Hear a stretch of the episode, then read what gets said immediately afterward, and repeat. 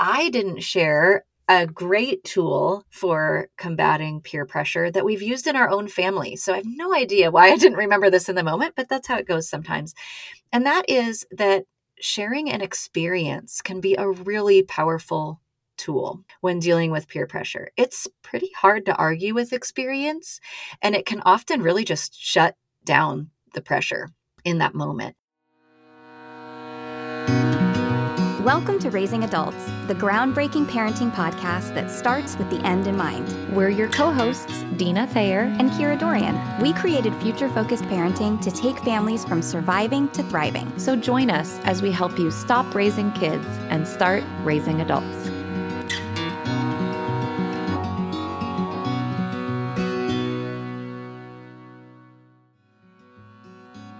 This episode of Raising Adults is brought to you by Manscaped. As we head into the holidays and gift giving season, you might be looking for the perfect gift for that special guy in your life. Why not give the gift of great grooming? You can join over 2 million people worldwide who trust Manscaped with an exclusive offer for you. We have 20% off and free worldwide shipping for our audience with the code RaisingAdults20 with Raising Adults in all caps. And you can use that code at manscaped.com. Manscaped offers an entire robust line of grooming and hygiene products, and their trimmers come with some incredible features like skin safe technology to reduce accidents, because no one likes those, a multifunction on off switch that can engage a travel lock, a 4000K LED spotlight with extra light, and additional guard length sizes 1 to 4. They also have wireless charging with electromagnetic induction to increase battery life. So if you're looking for a great gift for a guy in your life, you can use our code for a great discount. Get 20% off and free shipping with the code RaisingAdults20 at checkout at manscaped.com. That's 20% off with free shipping at manscaped.com. Just use the code RaisingAdults20 with Raising Adults in all caps. Unlock your confidence and always use the right tools for the job with Manscaped.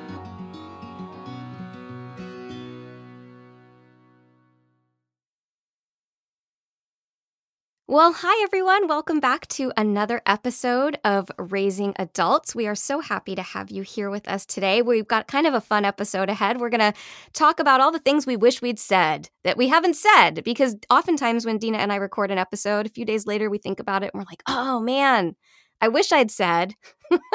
so today we're going to do that, right, Dina? Yes. I mean, it does really happen. And we often record off the cuff because we have so much to say on the topic of parenting and we can generally fill a half hour episode without much effort. But it is true that sometimes we leave a recording and there's some other great point we wish we'd mentioned or something we wanted to share with all of you that might have been helpful or even just fun. So we're going to talk about a few serious things we wish we'd included in some previous episodes and then we're going to end with just a few fun things. Yes. Excellent. Do you want to go first today Sure, I can start with a serious one. It was a while ago now, but Kira and I did do an episode on the good old birds and the bees talk and having that conversation with your children and how it's actually a series of conversations. And there were some guidelines I really wish I'd mentioned. And obviously, one of the things that makes our podcast unique is that Kira and I share different worldviews and paradigms, and we often approach things from different angles. But these guidelines are really universally applicable. And I actually shared them with Kira while we were just on a walk as friends one day. And she was like, Oh, you need to say that on the show. So I immediately went home and was like, Okay, I got to type this out so I don't forget. So here's what I wish I'd shared. These are some really good guidelines if you are at this point where you're having this conversation and maybe you'd like to share some really generic guidelines. And I think what's great about this is they really aren't tied to a certain vision of morality. They're really even about just safety and learning to set boundaries that are healthy. And we all want our kids to learn that. So here are my three little tips that I just wish I'd mentioned. One is it's so important to choose the boundaries in advance. And so with my kids, we talked, of course, first as a team together about you know where where might that line be for you what are you comfortable with and then of course as they're older you've got to hand this off this has to be delegated to them and they have to decide what am i comfortable with but here's what everybody notices, and actually any adult knows if you've ever been in the true heat of the moment, for lack of a better phrase, is that intimacy is designed to be progressive. So once you start kissing, you kind of want to do the next thing and you kind of want to do the next thing. And if you haven't thought about this in advance, it's very easy to get carried away or caught up or maybe even be taken advantage of in a way that is unfortunate. So I really recommend choosing boundaries in advance and wish I had shared that. And you can do that with your kids, and then they can become adept at choosing that for themselves. And the second thing is just a little fun tip that we talked about. Number two and three kind of go together. And that is if all else fails, a really good rule of thumb for staying safe and comfortable and making sure something doesn't go too far or get out of hand that is to stay upright and to stay public. So, what we talked about in our family is if you're in a group, things are way less likely to get uncomfortable or where you're put in a position where you're like, I don't know what to do and how to assert myself. And especially for kids who are just experiencing dating for the first time and stuff, sometimes that's really hard to be put in that position. So if you're in a group, you can avoid that. So that's the stay public part. And then the stay upright part, we always told our kids, you know, if you can, stay vertical. And we always said from the waist up, at least with your torso. So that means you're sitting or standing. And the reason we said this is this is really true, but once you're horizontal, it really is a game changer. And so, what I used to tell my children is laying down is actually symbolic of letting your guard down. It's a thing to really be careful about. We want to be careful about the messages we're sending, and laying down is a big one. so we just said, if you can, stay public and stay vertical. And that was, it almost became like a little light joke. Like our kids would leave for a date and we'd be like, stay public, stay upright. But the truth is, they're actually helpful tools. So there's my three little nuggets from the sex talk episode that I wish I had included. Well, and what I like about this is, you know, the sex talk episode was really about how do we start that conversation with our littles and how does that conversation progress over time? Because as you said, this is not one talk, this is many, many talks. But I love the idea of as our kids are coming into more physical intimacy in their probably teen years, that this is such a great conversation to be having of like, even just the concept of prepping them for the fact that it is progressive. And whatever you decide to do with that information, you know family to family is going to be different but that's very true and i think kids we don't you don't necessarily realize that going into a kiss that you know you're going to feel feelings that make you want to progress so even just having that conversation of that's really normal but you need to be aware of how that's going to affect you in the moment and make sure you're making decisions that feel good and safe for you within the context of your family, right? Because yes. that's different your house to my house but boy oh boy that conversation i love i'll be having that with my kids when the time comes. So yeah and you're right that's it's really a great cool. example of like how yeah. the conversation progresses right? Because at first we you know we go all the way down to like what's safe touching and you know with littles this looks very different but you're right once that door opens where there could be physical intimacy experience these are some great little tools and i didn't say them last time so there you are. I'm glad you said them today that's that's awesome. How about you well, my first thing I wish I'd said is about the social justice episode that we just released uh, a couple weeks ago. And the one thing I didn't cover that once we were done, I was like, oh man, I wish I had talked about it is the power of voting with your dollar and the power of boycotting. And this is something, again, that we do in our home. We are not afraid to say, where I put my money is where I put my values. And so I don't want to put my money towards something that I don't agree with or a company that perhaps is using their profits to put money towards something we don't agree with. And so we have boycotted several things during the lifetime of our kids in the past 10 years and been very vocal with them about we're making a decision to boycott. Here's the point at which we would go back to using this company. This is what we want to see from them before we start putting our money toward them again. And a couple times that's happened. And so we've reverted and gone, okay, the boycott worked. And that's the other thing is I think boycotting is extremely powerful. It really does work. And so recognizing that and helping our kids see that that's just a simple thing they can do is just say, for right now, I'm going to forego that to make sure that my dollar is being used in the way that I'm comfortable with. And then once I've seen that change, then you have to talk about, well, was that what we were looking for? Was that good enough? There have been times where we've gone, yeah, they made the change, but we don't really like how they went about making it, or we don't really like how long it took them to get to that feeling of pressure. Um, so, those are just some really good hmm. conversations mm. to be having in the home. Well, and how great that that's from a recent episode. So, people might actually remember that and then be able to piggyback on. Mine was from like a year ago. So thank you. Yeah, thank you. no, no, definitely. I, I just a, a, little thing I wish I'd said. A great example. Yeah. Things I wish I'd said. All right, what's number two for you? Well, I have another one that is on uh, the more serious side and from a more recent episode, which was about peer pressure.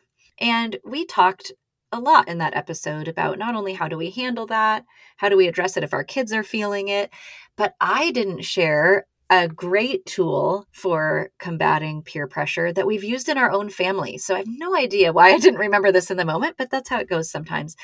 And that is that sharing an experience can be a really powerful tool when dealing with peer pressure. It's pretty hard to argue with experience, and it can often really just shut down the, the pressure in that moment. So, the example I have from our family is as our audience knows, we've dealt with one child who had an addiction. And so, my kids have really had no issues struggling with how do I respond in a moment if there's pressure about things like drugs, alcohol, other substances. They're able to just say, you know, actually, I've had experience with this. One of my siblings went through treatment. When it gets to that point, it's not cool at all. And so I'm really not interested. And it just shuts it down. They've never had someone who gave pushback or was unkind when they put it in those terms. And so I wish I had shared that because I know many of you out there might have experience in an area where peer pressure can crop up, whether that's substances, whether that's pressure to be physically intimate, whether it's dealing with the that pressure to be quote cool, whatever that is. It's pretty hard to argue with experience. So I just think that was a helpful a helpful nugget. Yeah, I really like that a lot. I think that's a really powerful powerful tool and I think even arming kids even if they haven't had a personal experience to even share I have a friend whose sibling went through treatment, 100%. right? Don't be afraid to call on that. I think that's really important. Well, hi, FFPs. You know, we have been talking for quite a while now about the amazing Cozi app and how it can totally streamline and transform your organizational life. And if you haven't tried it yet, really, you should go try it. It's totally free. You just go to the App Store and download the Cozi app, and it's there. It can help with scheduling pickups and doctor's appointments and all the things that we're juggling all the time. It can help with your grocery list, it can help with recipes and meal planning. I mean, it's really just got everything. And you even have those shared to do lists and shared lists so you and your parenting partner, if you have one, can streamline tasks around the home. If you've got kids with devices, they can come in on that too, so everybody knows what chores they need to be doing that week. It's really an amazing app. So make sure, if you haven't checked it out yet, that you download it today. And if you're a person who takes advantage of organizing tools but finds yourself frustrated that you're still having to remind the other members of your family what's going on, Cozi takes care of that too because they send you an email every morning with the day's agenda. So you know what's happening. You won't have a double booking or a missed pickup, but also your family is kept in the loop. And I think that's really helpful to those of us who feel like we end up being the point person. So if you haven't jumped on board and you've still been on the fence, it's a great time to give this a try. And again, it's everybody's favorite price, free. All you have to do is download Cozi from your favorite app store, and that's C O Z I, and you can get started today. What's your next one? Well, mine is about the body modification episode that we did oh. because I shared the absurdity that was my decision to get my second tattoo, right? On a whim mm. in in between the tank top strap and the, Oh yeah, and the base. But what I didn't do was share the story of that tattoo and actually I think like it, I just want people to hear it because it, it was a it was a rash decision but it, it had a beautiful story behind it. So I just for the sake of oh public, yes, please. Public I mean, appearance. you're right. There's nothing. There's nothing quite like getting a tattoo that you've worked around one specific shirt. so That- yes, we would love the context and the background. Yeah, that decision was bad. Um, but the story behind the tattoo is good. So the tattoo is a chai, which is a Hebrew symbol. It means life. It's part of my Hebrew name. And so I had heard a story when I was younger, like 12 or 13, about a woman who had um, survived the Holocaust by making tablecloths for the Nazis. She was a seamstress. And so the Nazis in the camps had her make t- like embroidered tablecloths. And she, unbeknownst to them, she embroidered a tiny little chai at the corner of every tablecloth that she did. So Mm. the Nazis had no idea that they had the Hebrew word for life on their table. Wow. And I thought that was, yeah, it's a beautiful story. And so for my bat mitzvah, I actually had chais in my my skull cap, my yarmulke, and in my prayer shawl and my tallis embroidered because of that story. So the mm-hmm. the symbol had had a long-standing meaning for me. it didn't it wasn't just like, I know. I'll get a chai right here in the space between my tank top strap and I had been thinking about it for a long time, but I, I think I mentioned this on the show. My mom freaked out because she was like, now everyone's going to know you're Jewish. You're, yes. you know, that's like really scary. You shouldn't have done that, blah, blah, blah. Which again, as a mom now, I'm like, my goodness, what was I thinking?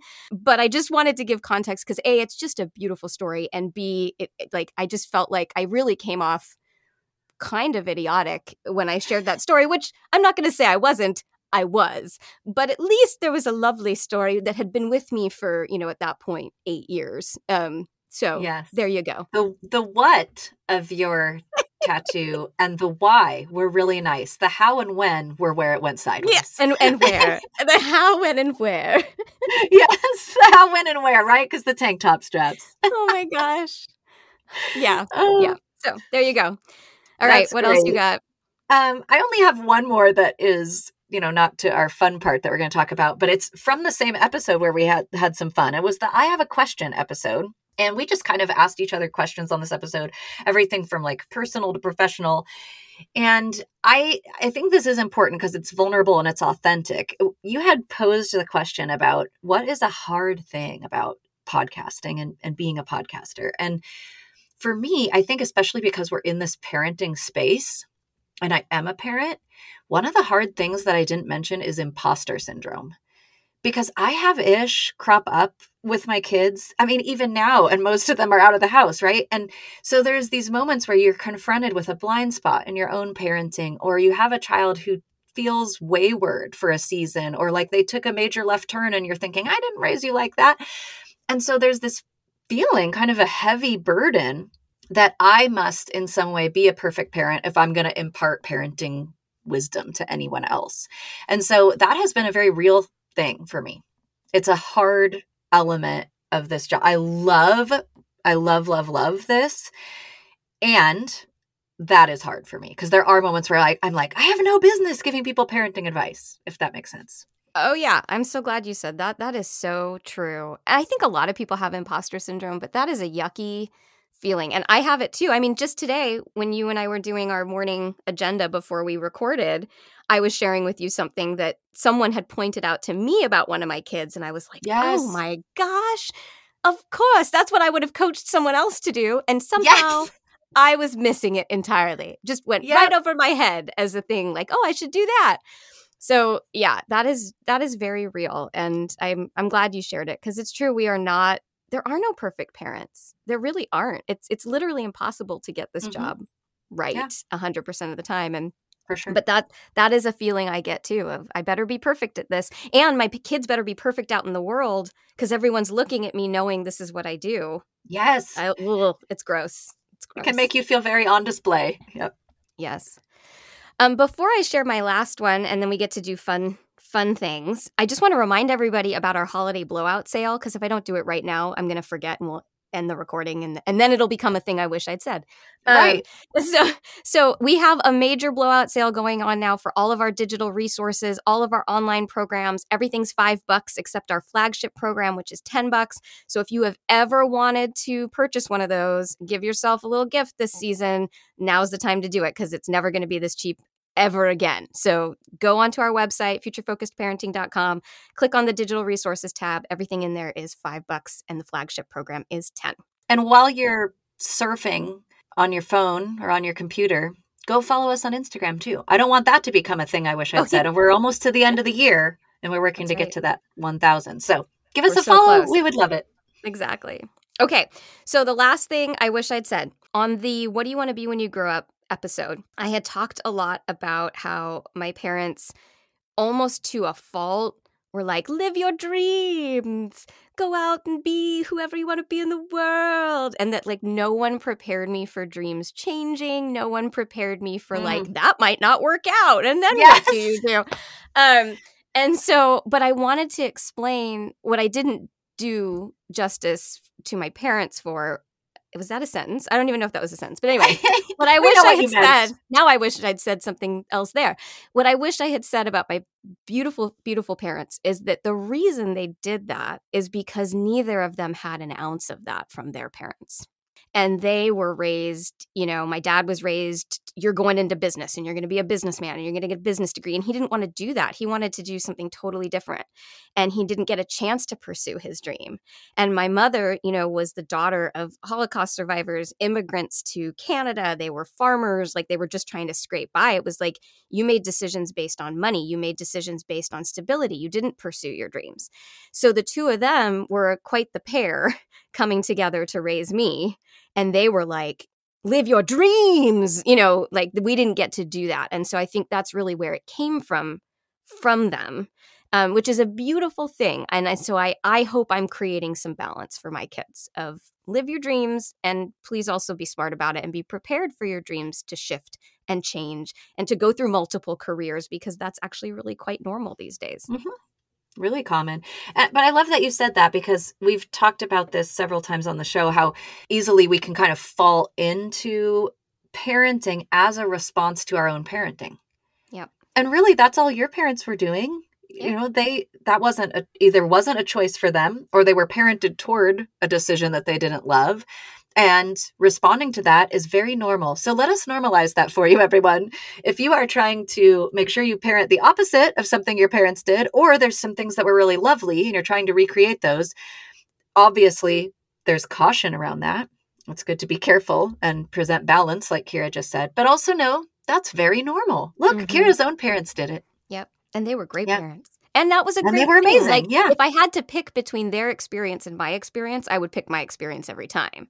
Oh, I just yes. wish there had been just a little bit of balance and prep for Right. what happens when your dreams crumble around you. You know, Yes. like, Or you don't like that same dream anymore. right, Like, exactly. Yeah. So no, that's that's a great that's a great one. yeah.